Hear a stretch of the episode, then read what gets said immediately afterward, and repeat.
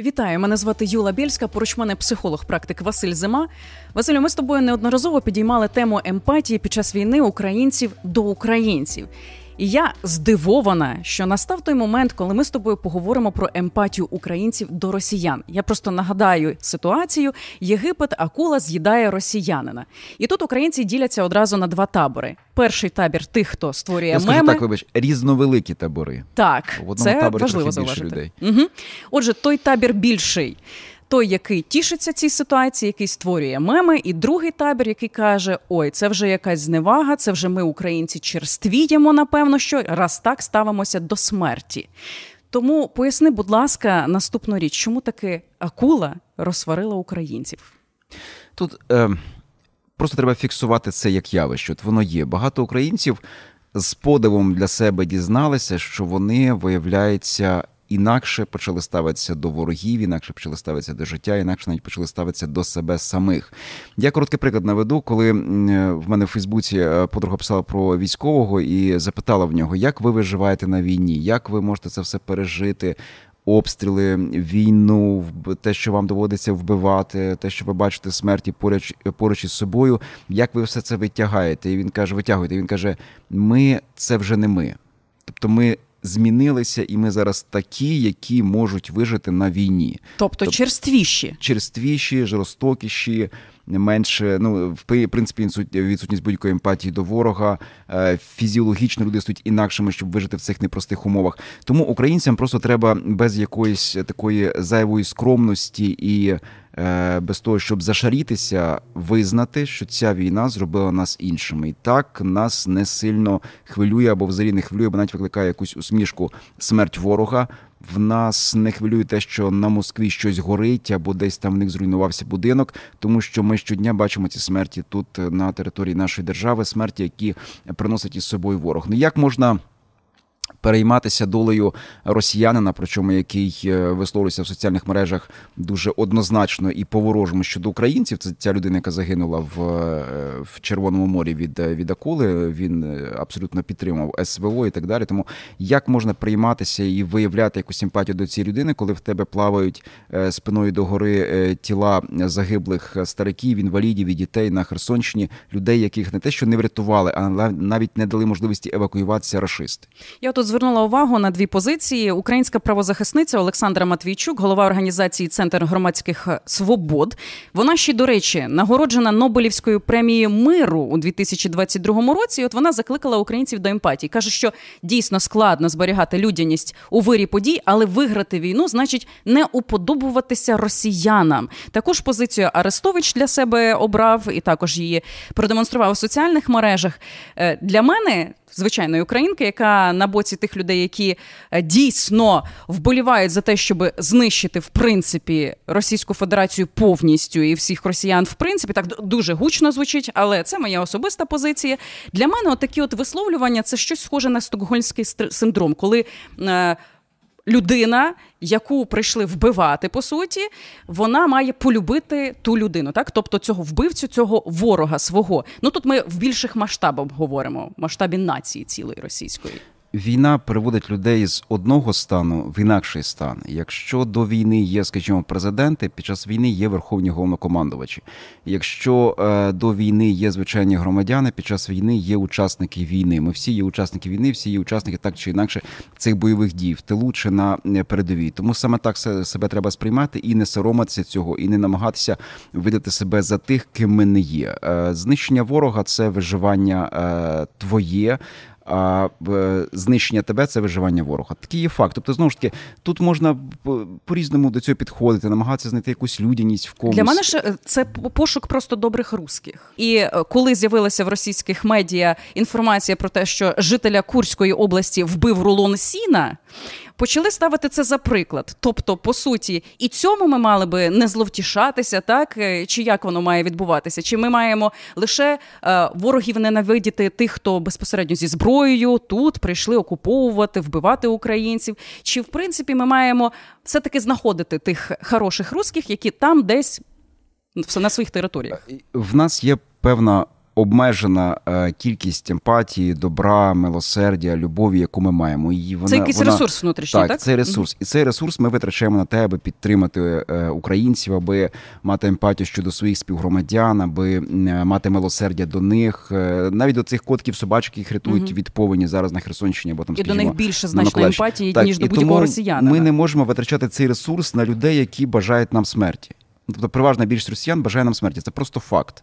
Не треба одягати на себе якусь маску святенника і робити з себе Ісуса Христа, тому що ми такими не є. Ми є громада, яка хоче вижити під час війни. А як в результаті не розсваритися таки українцям? Тому що різні бувають приводи. Зараз це акула, так там далі там сніп сіна, щоб потім в результаті ми один одного не позагризали в тих самих соціальних мережах. Я думаю, що українцям, в принципі, зараз, особливо під час активної фази контрнаступу, і розуміти, що ворог буде використовувати всі можливості, аби розхитати українське суспільство, треба якомога менше часу витрачати на ось ці так звані срачі, взагалі в це не влазити. Якщо хтось має іншу думку, це його абсолютне право. Не треба нікому нічого доводити. Ми є такими, якими ми є. Я ще раз кажу, що ця історія за кулею вкотре показала, просто фотографічно показала, які українці, які почуття зараз мають. Одні мають емпатію, можливо, інші цієї емпатії не мають. Хтось зловтішається, хтось відверто радіє. Знаєш, це була історія історія е, про е, коли е, росіяни, оці вагнерівці, відрізали голову українському бійцеві. І по-різному там люди на це реагували. Один військовий, це мені друзі розповідали, сидить військовий і каже, подивившись це відео, каже: Тю, так я так теж так вмію. Тобто це реакція того, що я теж раптом що так можу зробити. І ти не можеш цю людину засуджувати.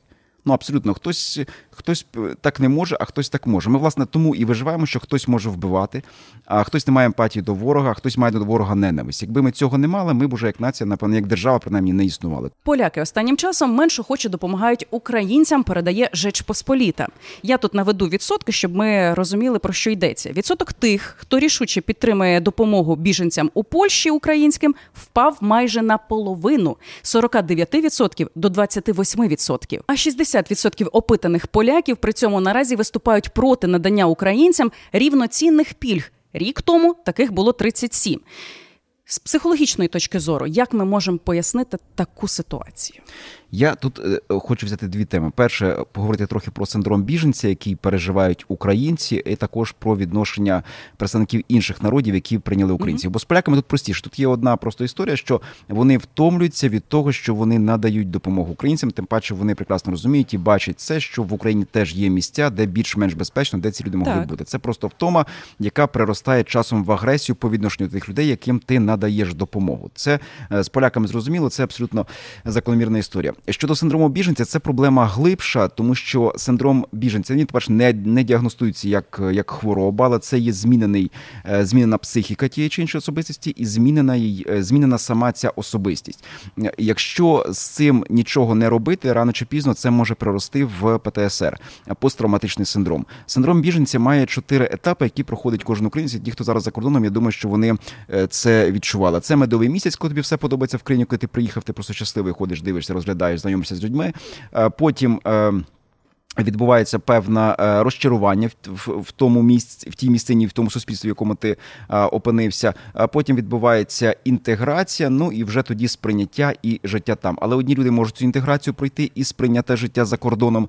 Е, люди, які мають внутрішні опори, які не мають конфліктів в культурі, і так далі. Люди, які не мають внутрішні опори, які мають конфлікт культури там, де вони є, і там, де вони були тугу за тим місцем, яке вони залишили, безперспективність певно в житті е, і певні депресії це може викликати. Ці люди там ніколи не не зможуть затриматися, не зможуть там прижитися, і в них цей синдром біженця буде лише накопичуватись, накопичуватись, накопичуватись певну негативну енергію, що знову ж таки може призвести до е, посттравматичного синдрому або навіть до клінічної депресії, і з цим треба працювати. Бо насправді це велика біда, і сьогодні це переживає дуже багато українців. Ну тобто, яким чином визначити, що в тебе вже є оцей от е, синдром біженця? Коли ти не маєш певного певної перспективи і не будуєш планів на майбутнє, коли ти маєш невдоволення е, собою і оточенням, коли ти маєш е, е, в тому відсутність інтересу до життя і навіть певні прояви депресії, це вже може говорити про те, що ти цей синдром біженці маєш. Його знову ж таки його всі мають. Просто в одних воно виражається людина, яка знову ж таки не має внутрішньої опори, не має підтримки навколо себе. Це виражається в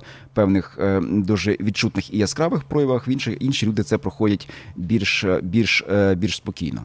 Скажи мені, це теж синдром біженця, коли в соціальних мережах для прикладу, та інстаграм людина, біженець, яка, наприклад, в Німеччині вона бачить про якийсь там приліт, який в Україні відбувся від Росії. Так вона це перепущує цю інформацію, вона співчуває і бачачи, що українці так відреагували ідентично, а наступні в них там в сторісах картинки вони відпочивають в кав'ярні, вони там пішли на майстер-клас і так далі. І в цієї людини, біженця, в неї обурення. Це теж по суті цей синдром. Так, він може проявлятися по різному, і тут найголовніше те, що ця людина ну, відчуває певну провину, що вона не там, і е, постами в Фейсбук, якимись такими збуренням цієї ситуації, вона хоче вплинути на ситуацію в Україні. Але треба зрозуміти, що зараз люди, які живуть поза межами України, і люди, які живуть в Україні, люди це трохи різні історії, люди з різними психологічними станами, з різним відношенням до дійсності, в якій вони перебувають. І от те, що це викликає певні суперечки між цими людьми, це теж факт. Ну але але це є. А як скажи мені, будь ласка, достукатися до тих, так би мовити, біженців з того ж Яремче, Мукачева, які в принципі війну використали для для власного збагачення, для того, щоб отримати якісь пільги, кошти за кордоном, для того, щоб можливо навіть взагалі повністю поїхати туди на постійне проживання, так.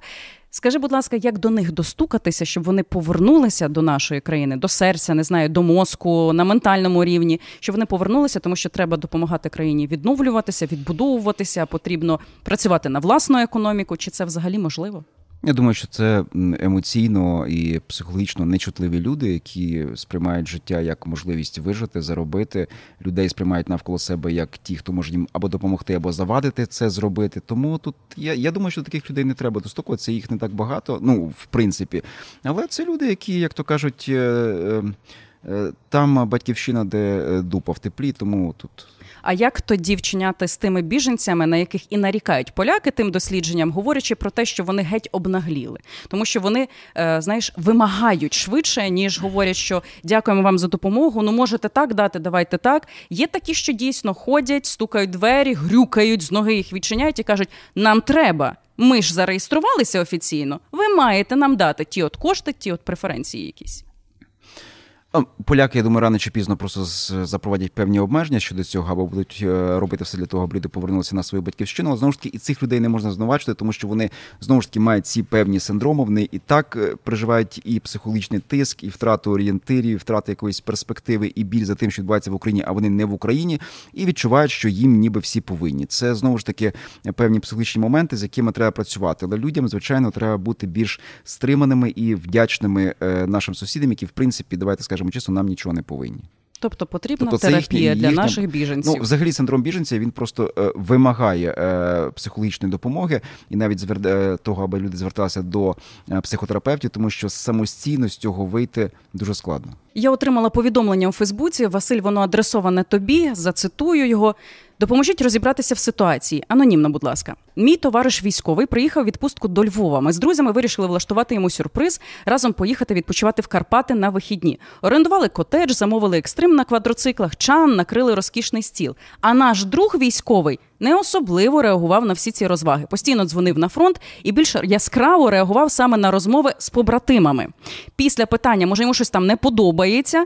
Він сказав, що от справжнє життя, воно життя на фронті. Там адреналін, там емоції, і там він себе почуває у власній тарілці. Як нам на це реагувати? Таке от питання до тебе від наших слухачів-глядачів. Я, по-перше, розповім, що як е, народжується адреналінова залежність, щоб люди трохи розуміли. Отже, е, коли ми вже е, перебуваємо в певній стресовій ситуації або в небезпечній ситуації, в нас іде сигнал в Макдану, такий відділ мозку, звідти передається в гіпоталамус, гіпоталамус передає його в наднеркові залози, вони виробляють епінефрин або так званий адреналін, який іде в тіло, викликає спітнілість швидкість рук, пришвидшене серцебиття і відключає певне реальне сприйняття свідомості нашим мозком. І ми переміщаємося ніби в інший світ. І в цьому адреналіну, адреналінові в цьому виплеску ми проживаємо. Е, він пришвидшує реакцію, він по різному впливає на людей, дає їм можливість вижити в тій чи іншій ситуації, ну зокрема на війні. Тобто на війні це плюс. На війні це плюс. Так він зменшує біль, він призводить до більшого напруження м'язів, він е, загострює зір, е, слух, відчуття і все інше. Людина перетворюється на таку собі звіра, який намагається вижити. Так це може бути не лише на війні, це може бути на американських гірках, це може бути під час полювання на акулу або на медведя в лісі. Я не знаю, де завгодно, там де є небезпека. І коли це відбувається рідко, це одна історія. коли це відбувається часто, людина в людини з'являється таке явище, як адреналінова залежність, і людина буде вимагати, щоб ця адреналінова залежність е, так чи інакше з певною періодичністю в нього з'являлася вже жити абсолютно нормальним життям. Ця людина не може. Це просто факт того, що відбувається зараз з цим військовим. Про якого ви говорили, тому що адреналін е, і будь-яка небезпека вимагає три реакції: бий, біжи, замри. І от якщо людина вона в цьому переживає, вона на будь в будь-якій ситуації буде від себе, від свого організму вимагати ці три реакції: бий, біжи і замри. Тому люди, які, скажімо, повертаються з війни, вони можуть шукати собі пригод, ну, скажімо, сісти за кермо машини, розігнатися до 200, навіть не зважаючи на те, що в нього є пасажири в машині, йому по барабану, тому що він хоче цього адреналіну, бий, біжи або або е, замри, і шукатиме цих історій. Тому ці люди можуть бути, якщо неправильно з нею поводитися, небезпечними для оточуючих. Вони можуть е, бути здатними на якісь неочікувані неочікувані дії. Е, і з цими людьми треба працювати. Сказати, що тут е, допоможе психотерапевт, звичайно, ну, на якомусь етапі може, але можуть допомогти і друзі. Вони Як? Е, вони повинні розуміти, що цій людині все одно адреналін потрібен. Сказати, що забудь про війну, війна минула, ти вже не на війні, тебе комісували або там не знаю, тебе відпустили. Ні, це не працює. Людині потрібен цей адреналін рано чи пізно, щоб ця мигдала, гіпоталамус, неркові залози, нервові е, волокна. Вони його вприскували в е, в кров, і людина це знову переживала. Тому тут може допомогти екстремальний відпочинок, такий знову ж таки, щоб він був контрольований, не пригати зі скелі 500 метрової головою mm-hmm. в, в море, розумієш, що ти можеш не долетіти або долетіти не так. Це е, якийсь екстремальний відпочинок, е, рафтинг може бути, е, гонка на автомобілях з якоюсь певною обмеженою швидкістю, якщо людина вміє водити автівки. Це можуть бути якісь там кінські перегони. Це можуть бути навіть фільми жахів, тому що фільми жахів також викликають адреналін в організмі людини. Я, Я скажімо, неодноразово, да. до речі, в цивільних чула в своїх просто друзів, знайомих, що от вони раніше не полюбила не полюбляли фільми жахів, а от зараз їм це в мене та сама історія. Я не розумію, чому я постійно дивлюся фільми жахів, тому що mm-hmm. ну ми теж, навіть перебуваючи в е, в тилу, а не на передовій, ми mm-hmm. теж переживаємо цей адреналін. І вибачте мені, коли довгий час не прилітає в твоє місто, або немає якоїсь суттєвої тривоги чи вибухів, ти теж десь думаєш, ну ми що якісь ліві, що а що це по нам не стріляють. Тобто в цивільних також буває ця адреналінова Люди голка. підсвідомо хочуть, щоб і вони стали ціллю для ворожих атак. З одного боку не хочуть, а з іншого боку, ну ніби як адреналіну немає. Десь щось відбувається, а в нас там, умовно кажучи, в Мукачевому нічого не відбувається. Mm-hmm. Е, скажи, будь ласка, як тоді адаптуватися військовому? Ось він повертається, так дай Боже, війна завершується. Він повертається зараз е, сюди, тут мирно, спокійно, все потрібно жити далі. Як зіскочити з цієї голки, і як йому самому зрозуміти, що він на цій голці адреналіновій сидить, і як родичам розпізнати це все? Ну, родичам розпізнати, по-перше, є певні симптоми. Людина е, е, втрачає сон, людина стає нервовою, людина навіть може набирати зайву вагу, людина стає тривожною. Це ті симптоми, які показують, що в людини є оця от адреналінова залежність. Так, вона стає вибуховою в, в багатьох подіях і дуже різкою там, де різкою бути не потрібно. Е, Експерти і фахівці радять такі прості речі, ну, окрім того, що ви даєте їм замінники війни, так якісь певні екстремальні розваги, які дають їм е, е, цей адреналін в кров. Але є моменти, які можуть допомогти. Це, по-перше, заняття фізичною, фізичним спортом, е, спортом, фізичною культурою активно. Окрім того, можна піти на йогу, причому так не йога? лише так. Йога Я думала, і... навпаки, має бути щось таке бурхливе. Йога ж вона е, заспокоює. Йога і дихальні вправи, ну власне тут заспокоїти людину десь трошки mm-hmm. і треба. Дихальні вправи теж дуже активно допомагають і дуже сильно допомагають, але знову ж таки тут мають бути фахівці. Якщо йти на йогу, то треба йти до фахівця. Якщо йти займатися дихальними вправами, вправами, то теж треба проконсультуватися у фахівця, який тебе цьому навчить. Е, чи допомагають тут таблетки? Знову ж таки, це має бути вже е, консультація психотерапевта, який має дати курс лікування. Але в принципі адреналінова залежність як певна хвороба вона знову ж таки не діагностується і вона не прописана в світовій практиці як певна хвороба. Це не хвороба, це просто такий стан, який викликається, який має певні наслідки, і не завжди е, дуже часто негативні для певної людини. Василь, я тобі дякую за цю розмову. Відверто щиро і сподіваюся, для українців вона стане для багатьох помічною. Можливо, навіть пам'ятайте, друзі, ментальне здоров'я воно завжди на часі. Ну і крім того, закликаємо вас вподобувати це відео, підписуватися на канал Радіо ФМ Галичина і поширювати український контент.